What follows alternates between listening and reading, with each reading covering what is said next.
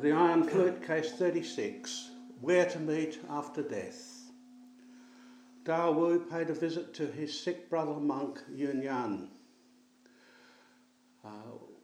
who asked, "Where can I see you again?"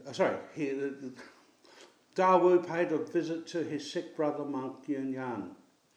"Where can I see you again if you die and leave only your corpse here?" asked the visitor.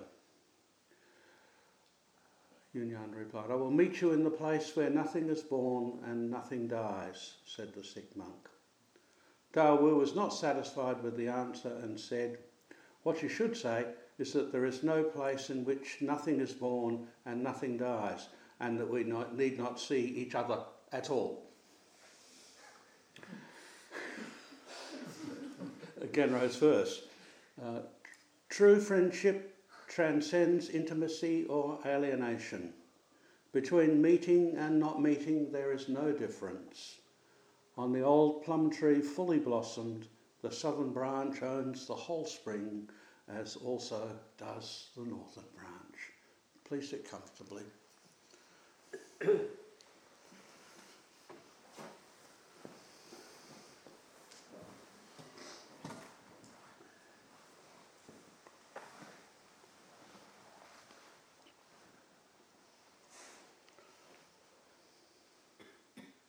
The Iron Flute's a classic koan collection of Chinese koans, basically, but compiled by Genro, who was an outstanding Zen master in 18th century Japan, and who added a commentary to each koan. Later, his chief disciple, Fugai, annotated the work with his own interpretations. And the Iron Flute was published in 1783. In this edition, Nyogen Senzaki, the first Japanese Zen master to reside in the United States, and Aiken Roshi's first teacher, by the way. So this is family history. Nyogen Senzaki translated the text of the Iron Flute with Ruth Stroud McCandless, as well as composing his own commentaries.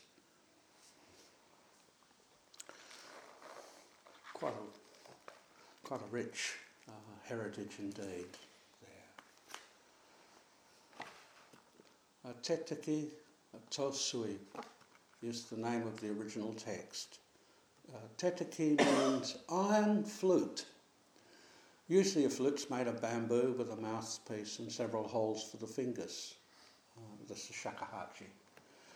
But this flute is a solid iron rod with neither mouthpiece nor finger holes.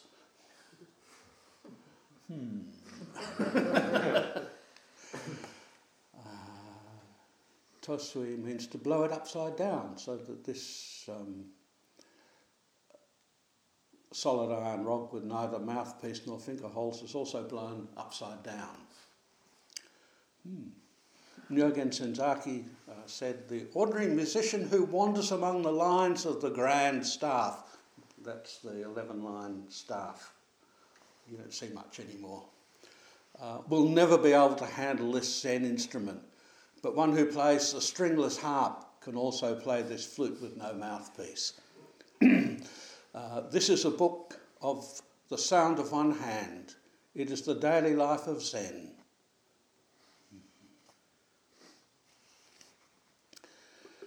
You know, there is no time barrier with this thing. The old teacher present in you, as you, in your least breath, in your walking about, and in your wondering about the very business of no time barrier. The two protagonists in tonight's story were brothers. Brother monks. Da Wu was the eldest by 11 years. And here's a little story involving the both of them.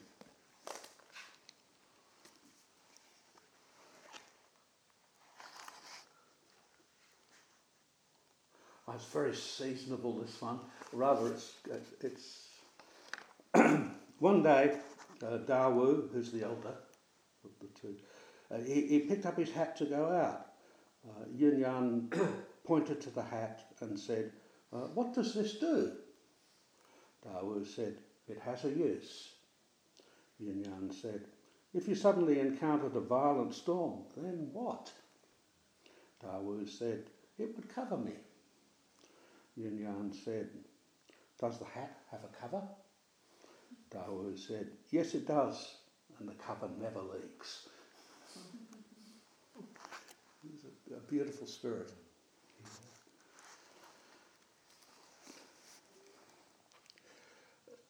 Older brother, Da Wu, tended to look down on Yun Yan, who certainly gave the appearance of being very slow on the uptake in terms of realising true nature. He spent 20 years with Pai Chang, the great teachers of his age, without apparently realising anything, and then becomes a student of Yashan's. And there's a terrible story, it's too long to recount here, of Yun Yan in dialogue with Yashan, and his elder brother sitting outside and able to overhear the interview. And Yun Yan is not getting the point, and he's not getting the point, and he misses it again. And involuntarily, Da Wu is biting his finger, which then begins to bleed copiously. He unconsciously actually bites it really hard in sheer embarrassment at what's happening in this interview that he can overhear inside. So there's a kind of a pushiness about the older brother. He really wants to sort of bring the young guy on, But the irony of this is that Yun Yan becomes the teacher of Dongshan, the great luminaries of his age, and Dongshan holds him in the highest esteem as a great, great teacher. So everything is kind of a little bit deceptive here. And sometimes in Yun Yan's dialogues with Dongshan, he pauses, he's slow. Dongshan gets the upper hand, if there is an upper hand in these. So it's very, very, very interesting indeed. Here's another story. A younger brother and an elder brother. Yun Yan was making tea. Da Wu asked him, "Who are you making the tea for?" Yun Yan said, "There is someone who wants it." Da Wu said, "Why don't you let him make it himself?" Yun Yan said, "Fortunately, I'm here to do it." Beautiful. Yeah. In terms of where will we meet after death, which is the title of the Taisho. Well, all this will pass. Yesterday is an unreliable memory, let alone the years of our lives till now. Everything passes.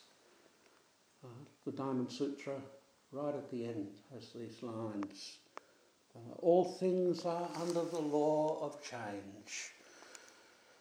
They are a dream, a shadow, a dream, a phantom, a bubble, or a shadow. You should contemplate like this.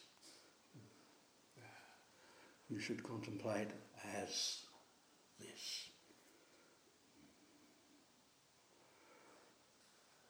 All things are under the law of change, and death, like rain, is no respecter of human wishes or plans. Death may be our deepest fear. Most certainly it is our intimate companion. Death is also a mystery. Except in special circumstances, we don't know the hour of our death. I'm grateful for that. And we don't know what happens after we die. Although there are many suppositions about what happens after we die. And for the not knowing, I am grateful for that too. This Tesho is a series of nuances on three words, I don't know. Slightly nuanced each time, differently nuanced each time it comes up. Sansanim had a T-shirt made for his students. He probably wore it himself. And it just has on the back of the T-shirt, only don't know. When he came to the United States, he worked as a washing machine salesman in the States. And somehow the T-shirts with the only don't know on the front and the back is kind of lovely. It sort of fits with the teacher and the image. Our friends go over the waterfall, we go over the waterfall. Our parents have gone or will go, and to all accounts, no one comes back. In important ways, moment to moment, we're in the midst of that waterfall, which is not only later on, but is the vastness of this very moment, which holds the death of those we love as well as our own.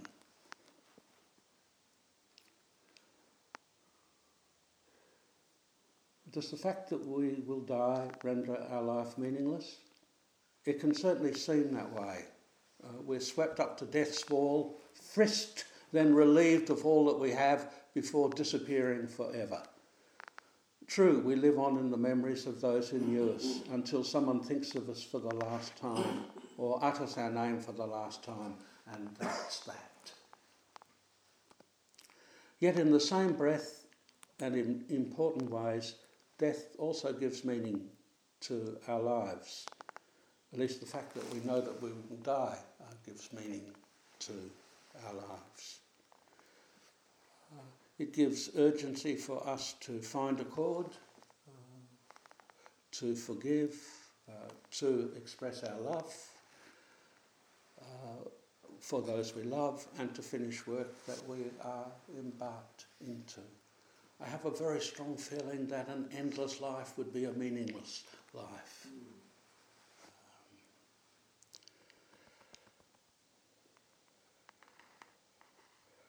Death is so sheerly inescapable. I love John Forbes, the Australian poet's line. He says, "What gets me is how compulsory it is."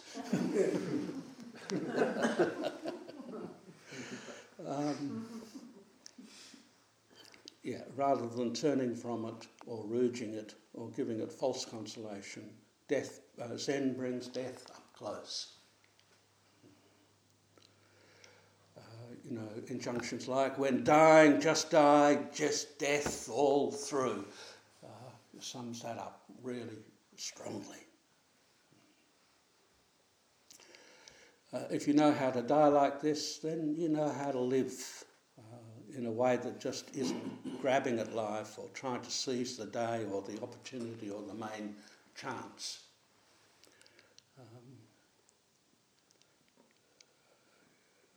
Rather, we find intimacy with this moment right now. And in allowing what is there to be there. And when we keep doing this, we grow great with allowing.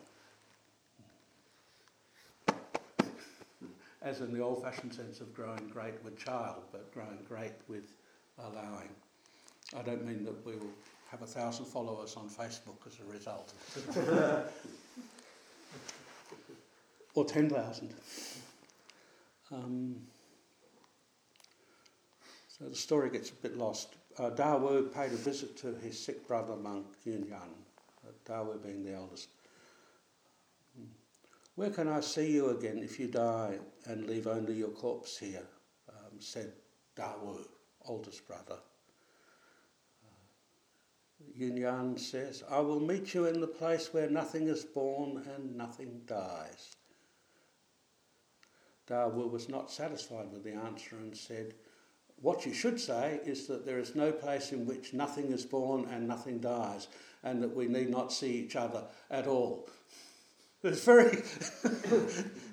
it's kind of shocking, really, given how sick that Yun Yan is. But I also think the... you know, this is Mondo, you know, this is... the monks are always doing this. Da Wu is always on Yun Yan's wheel, you know, and it just goes on even here when he's close to death.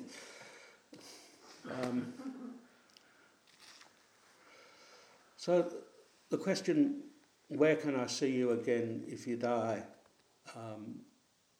Well, where do you go? Sorry, invokes a kind of prior question. Where do you go after you die?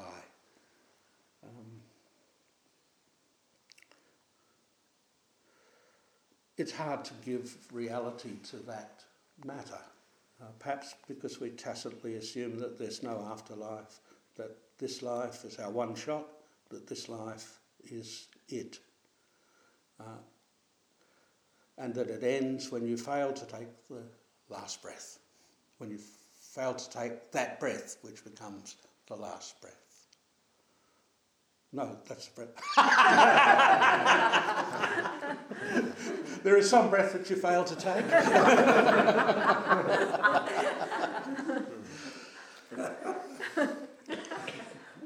A large percentage of the world's population actually believes that there is a form of life after death.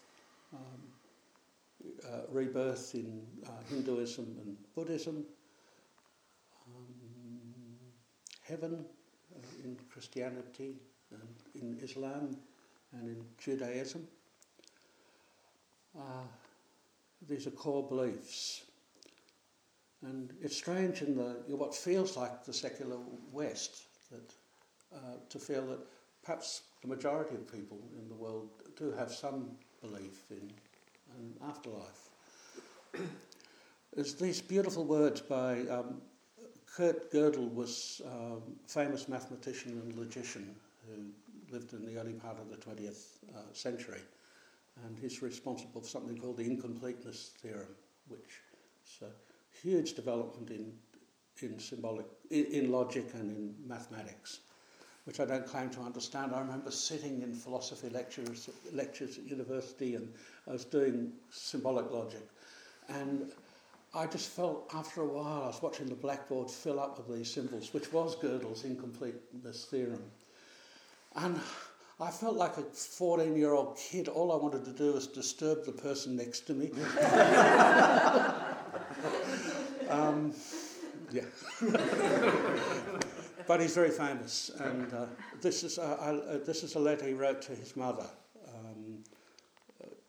Yeah, lines filled with that kind of haunting uncertainty as he urges her to take heart, because she's dying. She's in her 80s. Gödel writes, "For we understand neither why this world exists, nor why it is constituted just as it is, nor why we are in it, nor why we are born in just these and no other circumstances. Why then should we fancy that we know one thing for sure, that there is no other world, and that we never were, nor never will be, in another?" It keeps that matter, it opens that matter up as possibility, and keeps it open. Yeah, this is a kind of descending series from, you know, the belief in an afterlife to the possibility of afterlife to something that kind of begins to move against that notion, which is Epicurus, centuries before the Christian era. And I think there's been important words that are reverberated down the centuries from him. He says, "Where you are, death is not. Where death is, you are not."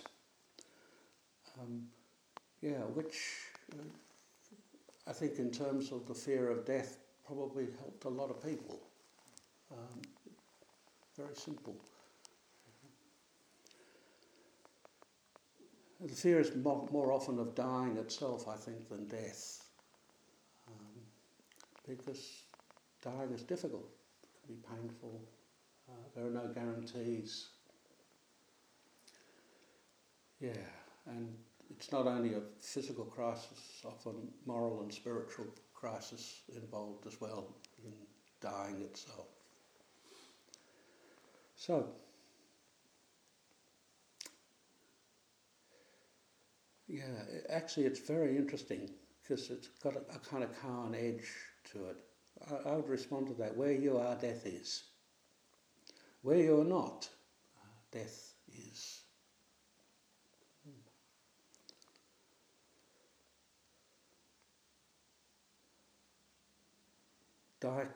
In the Zen tradition, die completely while alive, then all will be well.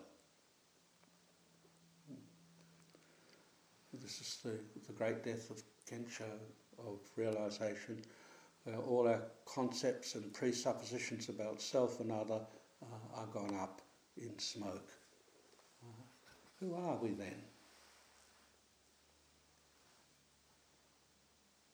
Reflections in the glass, night sky, gleaming floor, companions in the Dharma around us.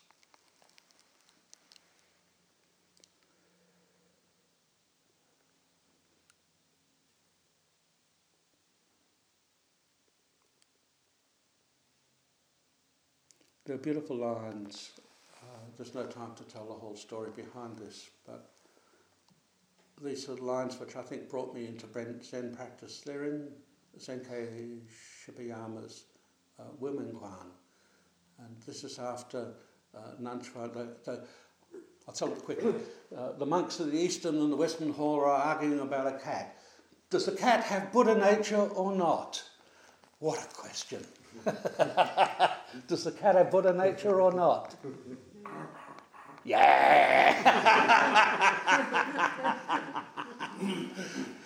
So, you know, he holds up the cat and he says, if you can say a word of Zen, I will spare the cat.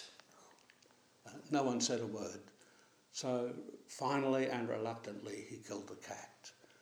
Chao Chou, who was his great disciple, also teacher, I'm sure. No, not a teacher at this point. His great disciple had been in town. He comes back. Nan Chuan tells him what has happened during the day. Chao Chou takes off a sandal, and puts it on his head, and he walks out. Now, in old China, putting a sandal on your head was a mark of mourning. Nan Chuan says to his disciple, "If you'd have been there, the cat would have been saved."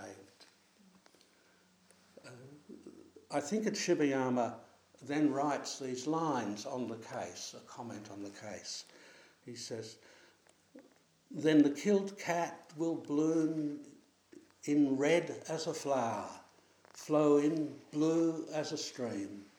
It is ever with you, not only as Master Chao Chou, but as you in your hand and your foot today." It's staggeringly beautiful and conveys something which is very hard to put into words anyway. You know, Shibayama does a little preamble about, I don't know anything about resurrection in Christianity, but, you know, we have this in Zen, this, and then these lines flow from that.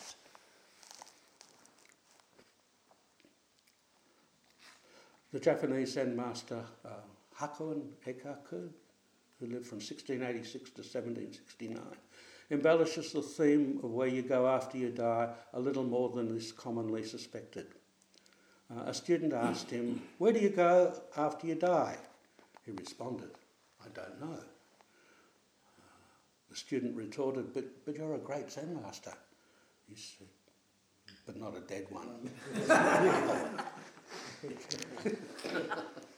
It's a great exchange. Now, Hakuin's "I don't know" means what it says. Yet in the same breath that "I don't know" gathers the timeless immensity that is life and death. and even what may follow death. I don't know.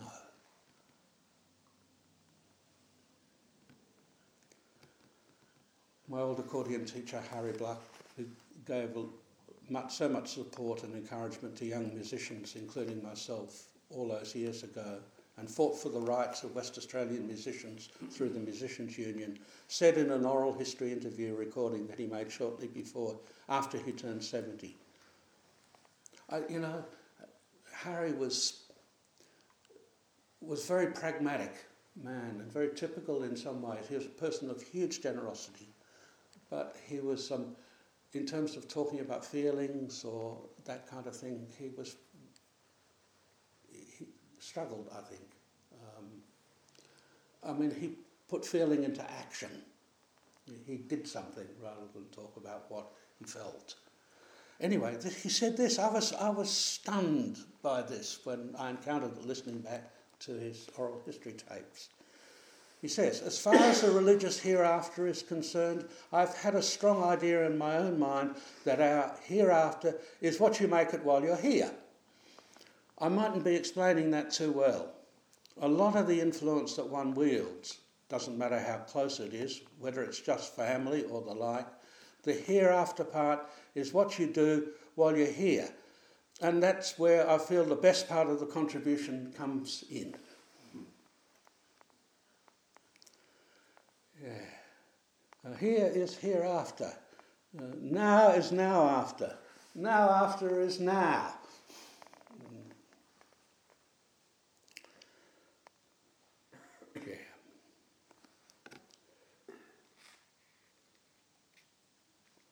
Yeah. How we meet after death is entirely bound up with how we truly meet in the life which is afforded to us. But this is a dialogue between Yun Yan, who's the younger brother here, and Dongshan. It takes place in the linked caves where Yun Yan lived and taught. When Dongshan was taking his leave, Yun Yan asked, "Where are you going?" Dongshan replied, "Although I'm leaving you, I still haven't decided where I'll stay." Yun Yan said, "You're not going to Hunan, are you?" "No," said Dongshan. "You're not returning to your native town, are you?" asked Yun Yan. "No," said Dongshan. "When will you return?" asked Yun Yan. "I'll wait until you have a fixed residence," said Dongshan, which is pretty cheeky, saying, "I'll wait till you get enlightened and then I'll decide." Yun Yan said, "After your departure, it will be hard to meet again." Dongshan said, "It will be difficult not to meet."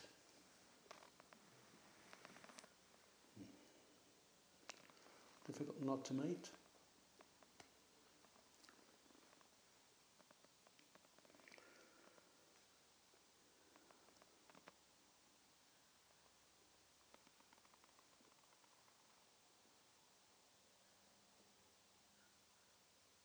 Listen.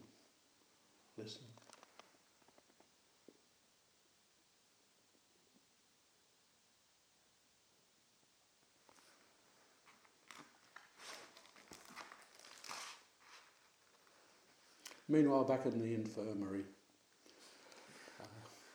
"Where can I see you again if you die and leave only your corpse here?" That corpse blossoms and blooms as this night here. Candlelight on the altar, aching knees, scattered thoughts, nothing left out.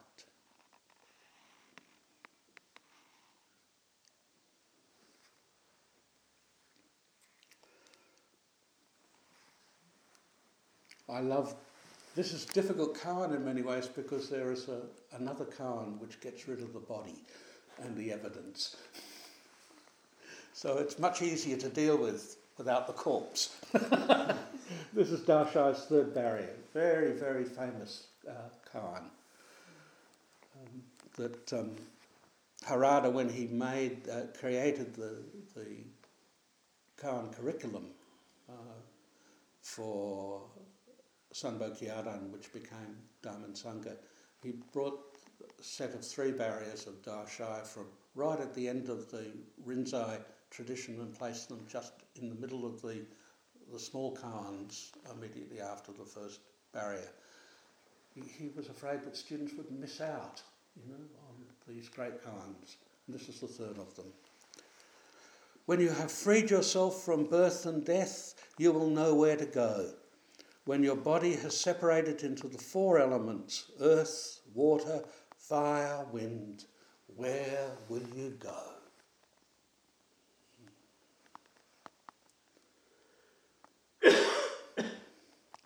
After John Turner, haiku poet and fellow Sangha member, and a dear friend of mine died, a student of the Way who was a friend of John's wrote to me, I reflect on your chanting for John and wishing him a good journey. Thoughts of Isan Dorsey came to mind. A friend of Isan says, the friend is carrying Isan, who is dying of AIDS, to the toilet, terribly emaciated and very close to death. And the friend says, you're crying, I'm going to miss you, Isan. And Isan replies, where are you going?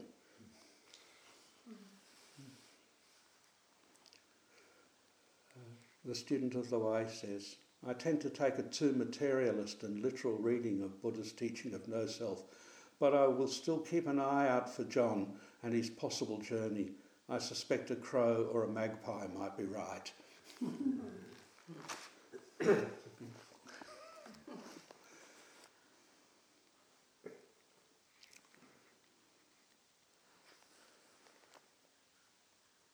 So, still in the infirmary, in response to the question, so how do we meet after we die?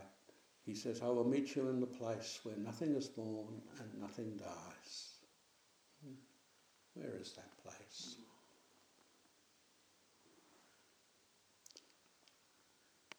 Yeah. And the older brother rejects it, saying, what you should say is that there is no place in which nothing is born and nothing dies, and that we need not see each other at all. This feels rough and unconsoling, but in denying both place and opportunity to meet, older brother subtly conveys the very place where nothing is born and nothing dies. What you should say is that there is no place in which nothing is born and nothing dies, and that we need not see each other at all. That's not a denial.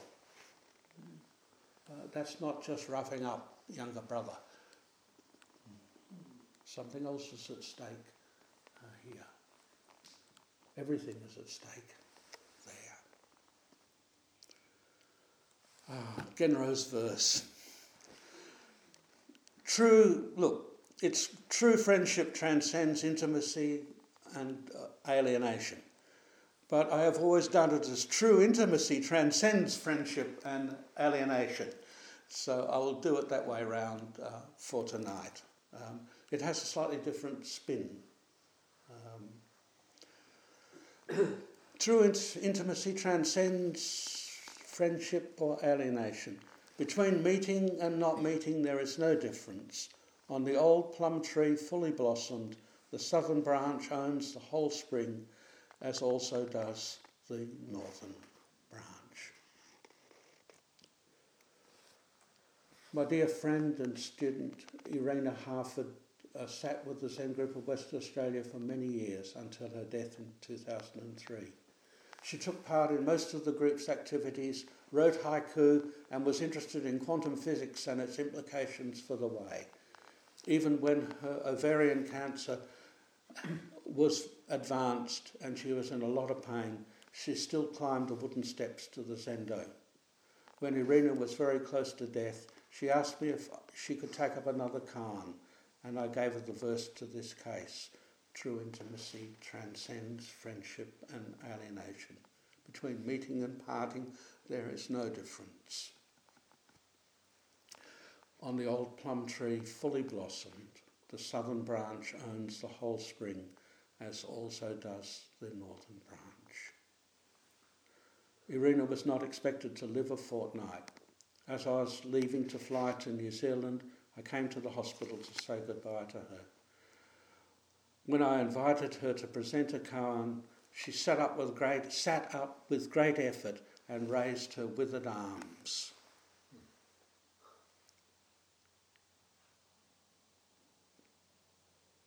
That was how she conveyed the intimacy, her intimacy with the universe, with herself.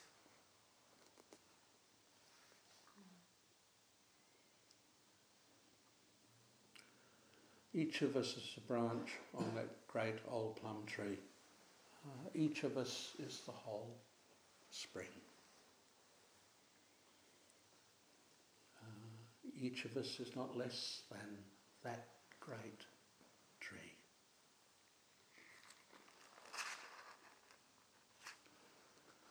Just before he died, Nan Chuan told his disciples, "For a long time the stars have been blurring and the lamplight dimming. Don't say that I alone have to come and go. No, old man, we all come and go. I will die, we will die. Where do we go?